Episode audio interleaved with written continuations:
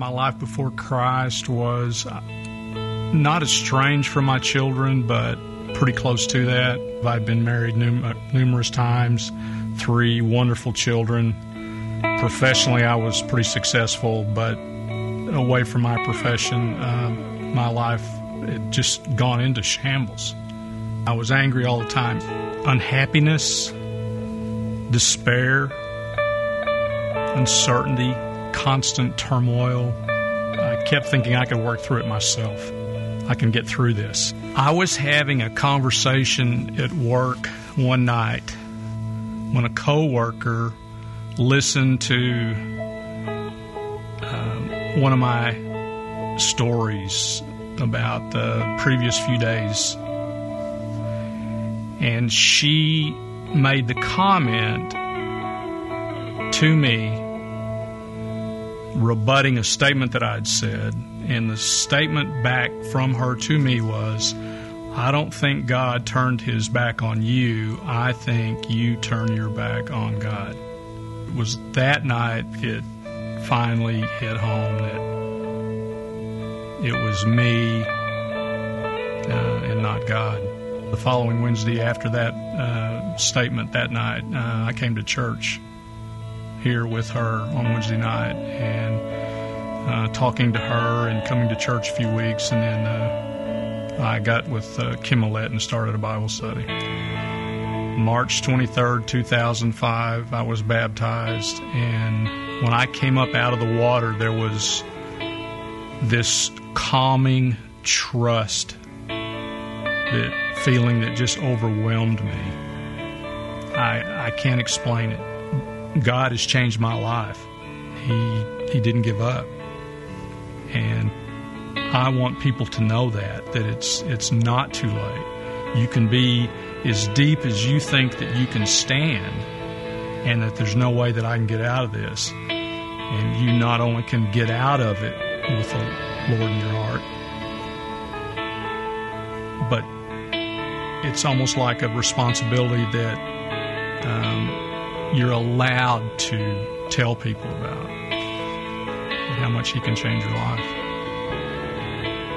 If people would have known me, if people can see this, that knew me 10 years ago, five years ago, and see how much I've changed. And it's not just talk, it's the difference in the way I act and react. It's not what I say, but the way I treat people, the way I uh, interact with people during the day. Um, they can see the difference.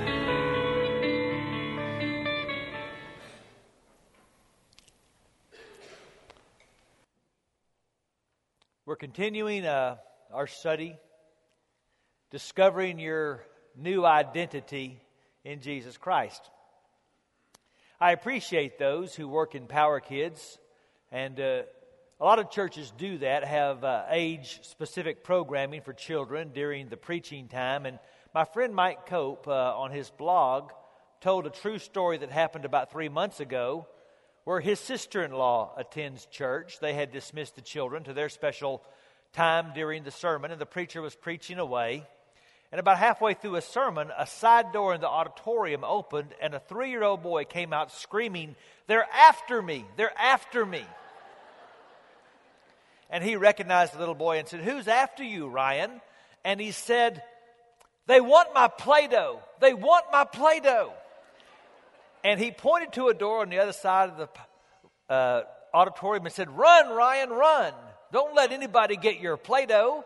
And he took off screaming across the auditorium through the other door as an exasperated teacher came in on the other side. And Mike says the moral of the story is don't let anyone get your Play Doh. But I think there could be another moral. I think every week churches are full of people in danger of having something very precious taken from them their identity. And one of the reasons that we come together every week is to remember who we are. We remember, like we talked about last Sunday, that we are sons and daughters of God, that we're the slaves of Christ, that we are saints before the throne. There really is a transfer into a new identity. Paul talks about it in Ephesians 2:19. He says, "You are no longer foreigners and aliens, but fellow citizens with God's people and members of God's household." You used to be a foreigner and an alien to God, but you received a new citizenship. And here's the interesting thing whereas once you were a foreigner and an alien to God, now you're a foreigner and an alien for God. That we are all the proud members of an exiled community. And all the saints of God have understood this. In Hebrews chapter 11, you have that great story of all the different men and women of faith. And it says about all of them in verse 13 that these people were still living by faith when they died.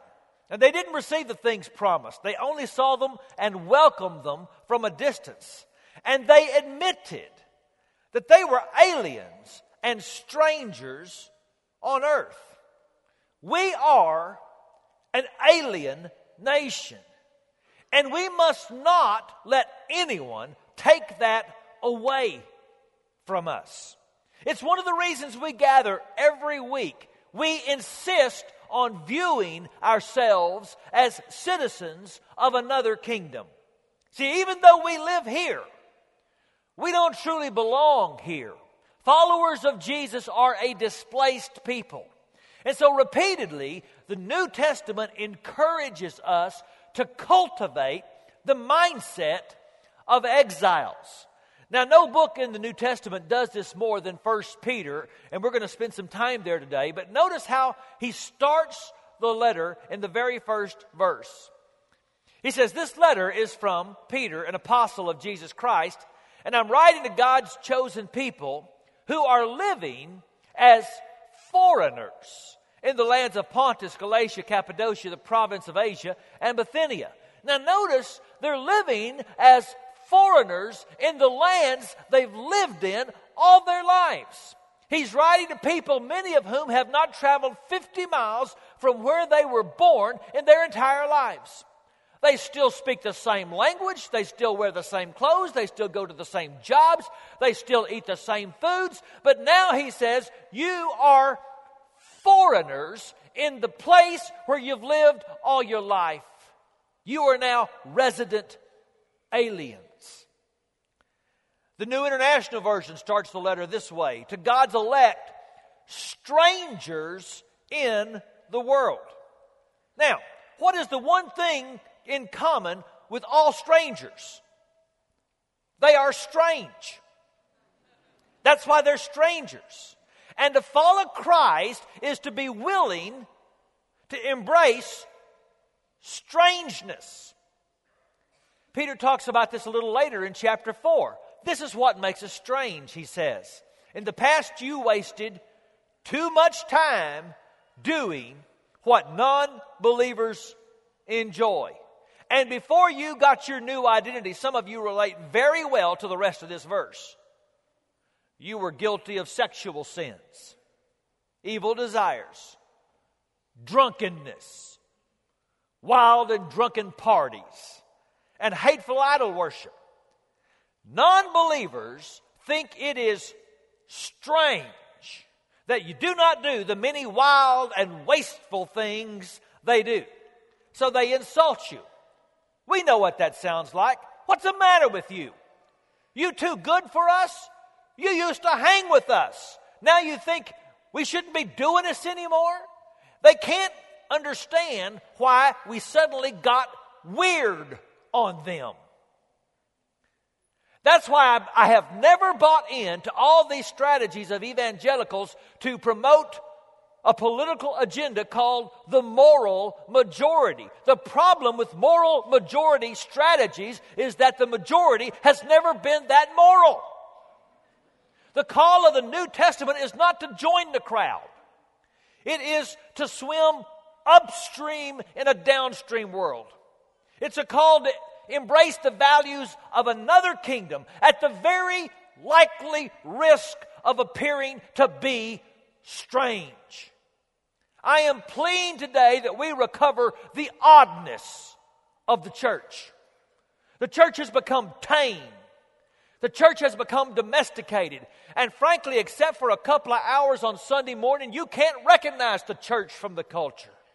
But Jesus doesn't want a tame church, He wants a strange church. He wants us to stand out from the natives of the land, just like He did. We cannot let the world take away our identity. But this is not going to be easy. There's incredible pressure from the world to be like it. And he addresses two of those pressures in chapter 2, and I want you to look at it with me. He says, Dear friends, I urge you, as aliens and strangers in the world, to abstain from sinful desires which war against your soul. Live such good lives among the pagans that though they accuse you of doing wrong, they may see your good deeds and glorify God on the day He visits us. Now, He says living as an alien and a stranger is going to invite two very powerful pressures on you the war against your soul and the temptation to diminish the glory of God. Let's look at them each individually. First, He says there's going to be the pressure to conform ourselves. And we must resist this pressure to fit in and conform. Uh, years ago, musicians noticed in a certain part of London, all the errand boys were whistling out of tune. And what would cause that? And finally, someone noticed that the bells of Westminster Abbey were out of tune. And so they were simply whistling in sync with the melody of the culture, not realizing that the melody was wrong. And that's what happens to us. We start singing the music of the culture, realizing the culture is out of sync with the harmony of God. Because Satan knows us.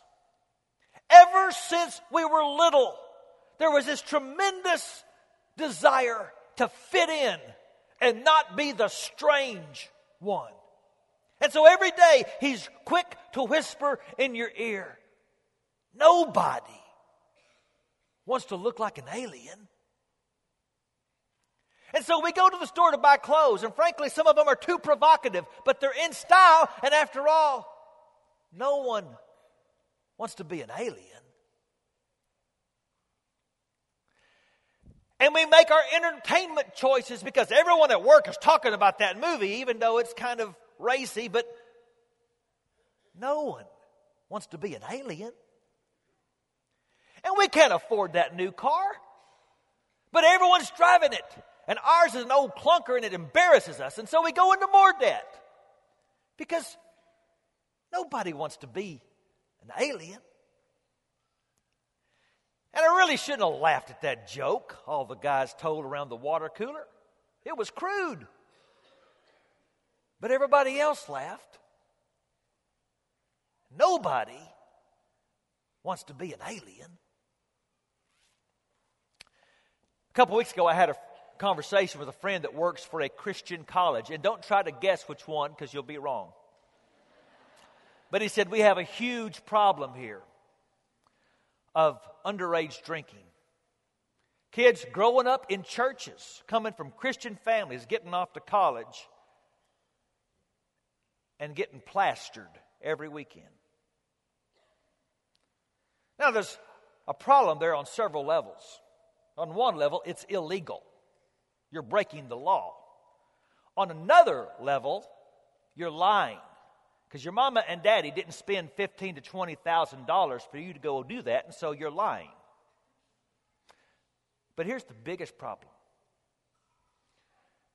In a moment of testing, you didn't have the courage to be an alien.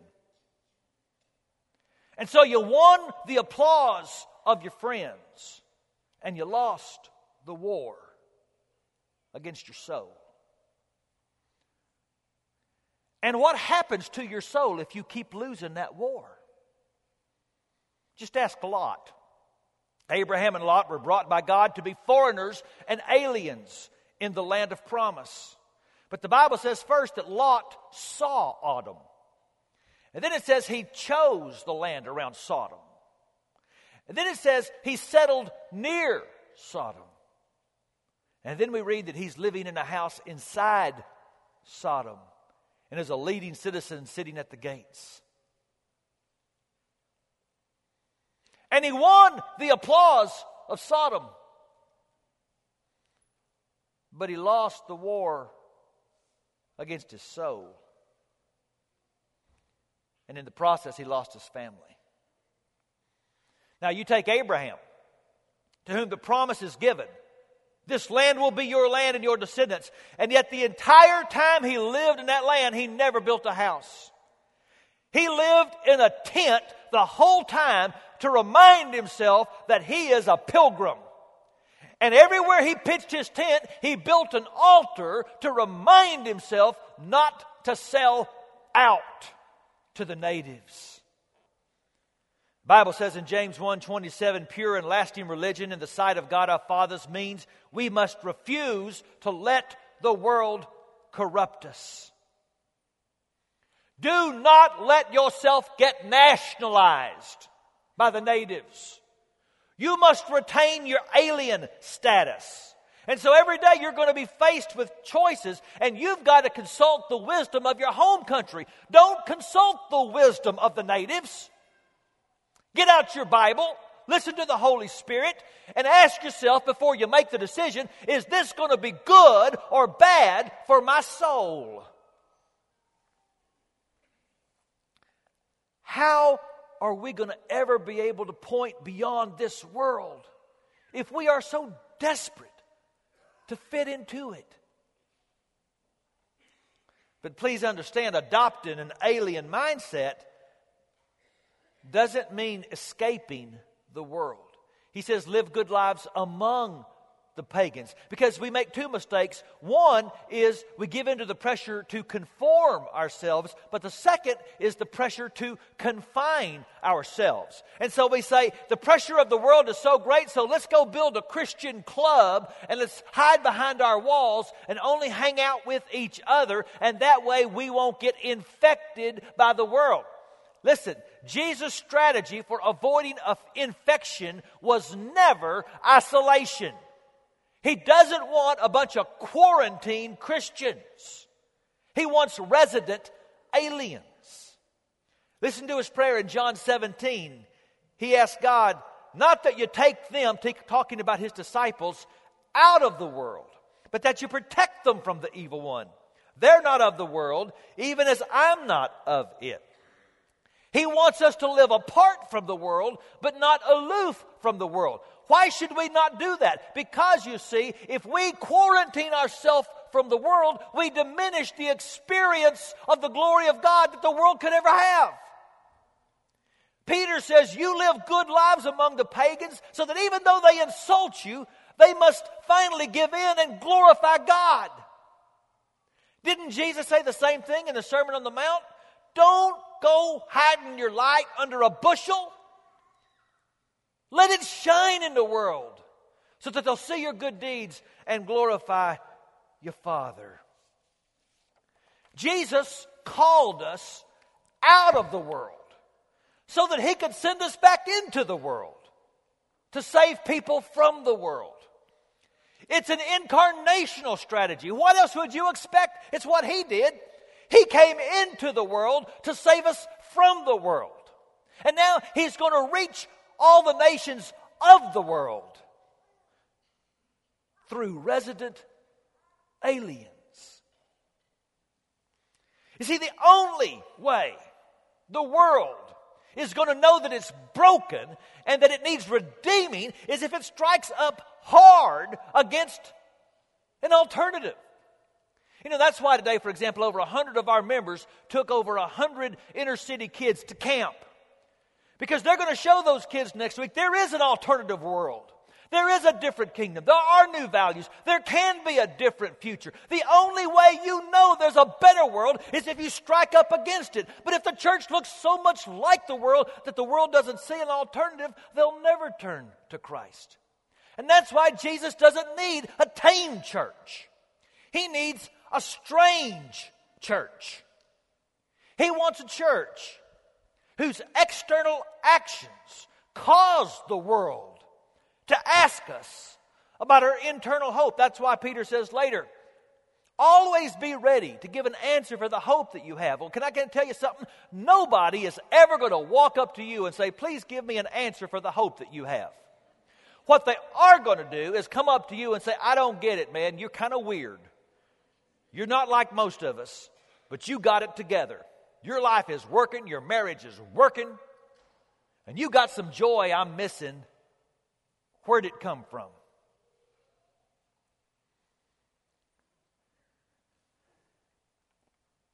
Our call is to swim upstream in a downstream world.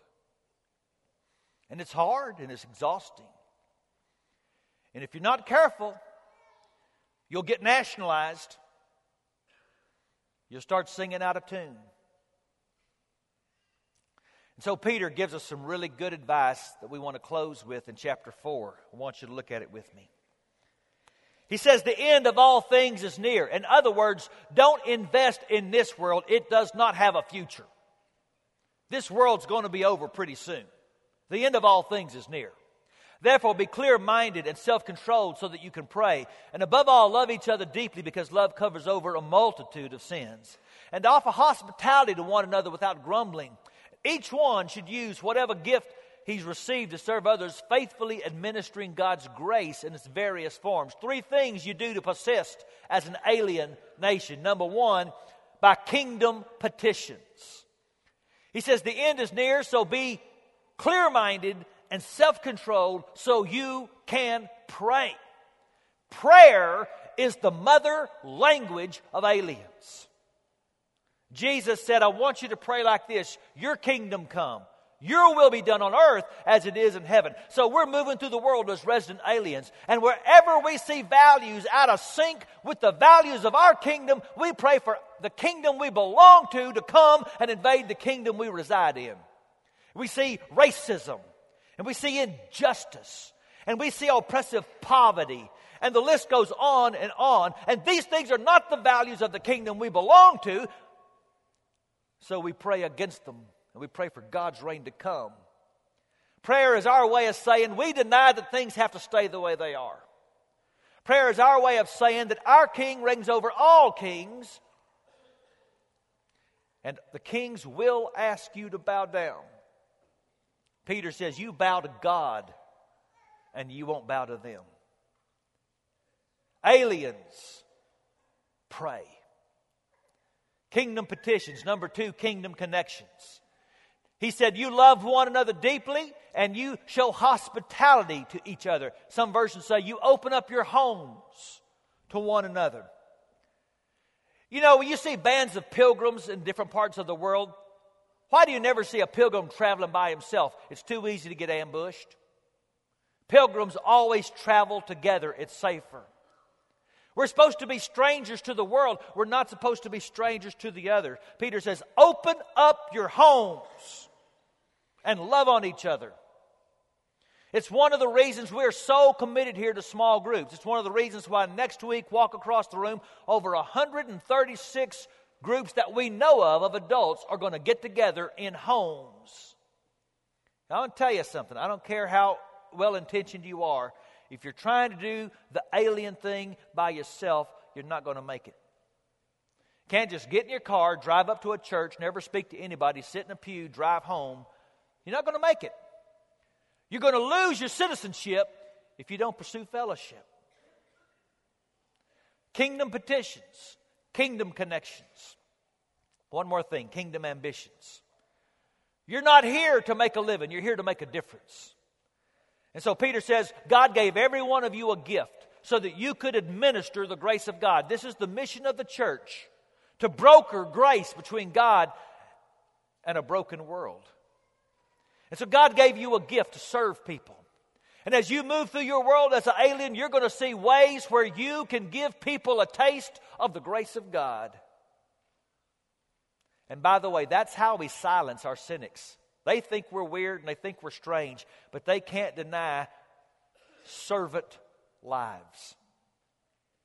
Hudson Taylor, well known pioneer missionary to China, when the communists took over, they uh, commissioned a man to write a book to distort his life and discredit his name. As he did his research, He became so impacted by the quality of his life, he put down his pen, he renounced atheism, and he embraced Christ. This is the way of aliens. We're always talking to God, we're always loving on each other, we're always serving people. Worship, community, service. It's not just how you grow followers of Jesus, it's how you stay followers of Jesus. And if you aren't pursuing those three things, but calling yourself a Christian, well, that would just be strange. Every week, we get together and remember who we are.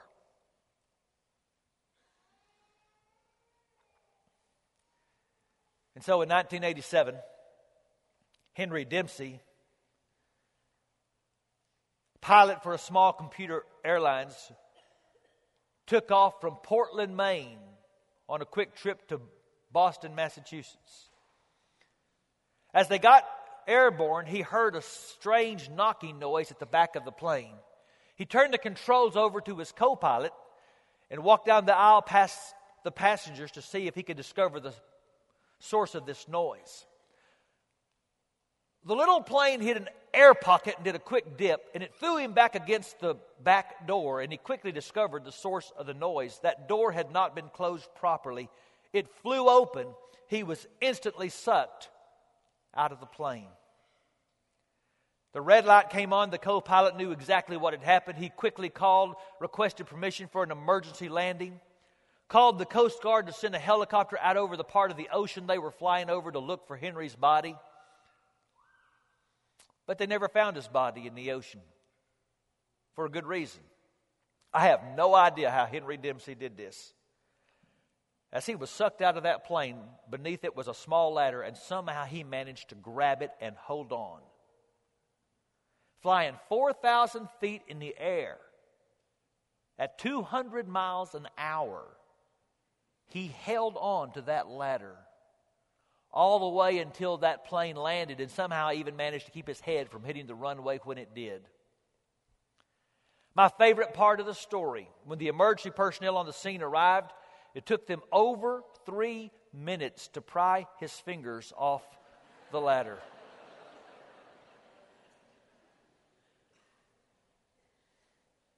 the journey we are on is hard. But do not let them take your identity. You hold on until you get home. Let's pray. And I'm asking now, Father, that you would give us not just increased passion, but increased capacity to live out our calling and our identity.